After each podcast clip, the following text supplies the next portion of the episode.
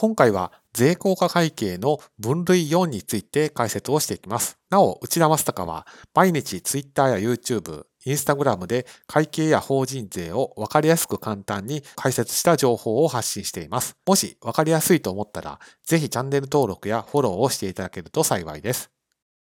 まず、税効果会計の繰延税金資産でよく出てくる、この回収可能性っていうのは何なのかですけれども、こちらは、将来税金を払う見込みかどうかといったところを判断すると、そういった作業のことを回収可能性の検討というふうに言います。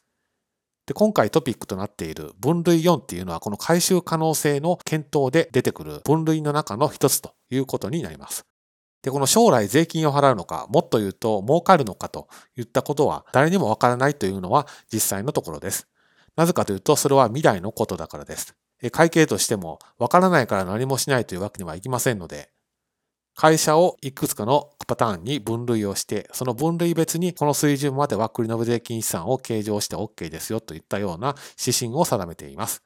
でその指針の分類のうち4番目に当たるのが今回の分類4ということになります。では分類4の要件をこちらで紹介をいたします。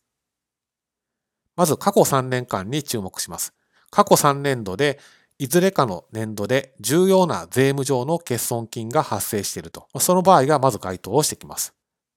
その他ですと、過去3年間のいずれかの年度で税務上の欠損金の期限切れの発生があったというのがもう一つの要件です。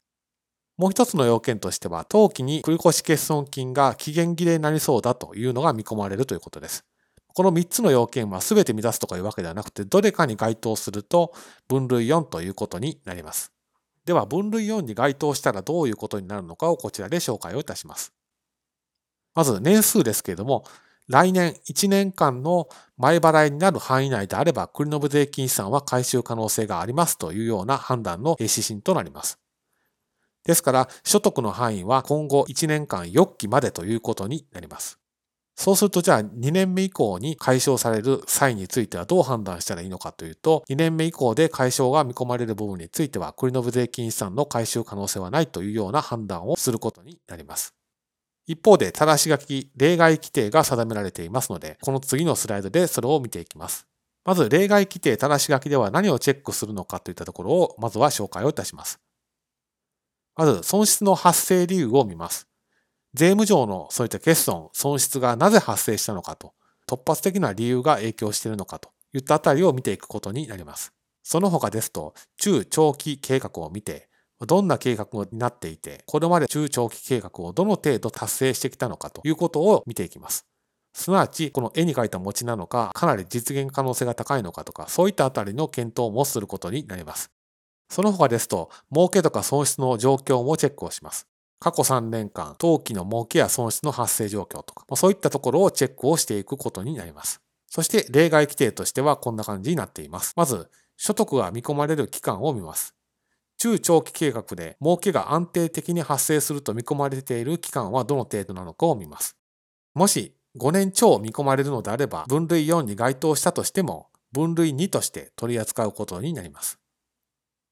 ですから分類4に該当したら将来1年間だけというように機械的にフィックスしたような考え方をするわけではないということです。そして3年から5年見込まれるのであれば分類4と該当しても分類3として取り扱うことになります。ですので今回の動画で押さえておいていただきたいのは分類4では要件が3つあっていずれかに該当すると分類4となりますと。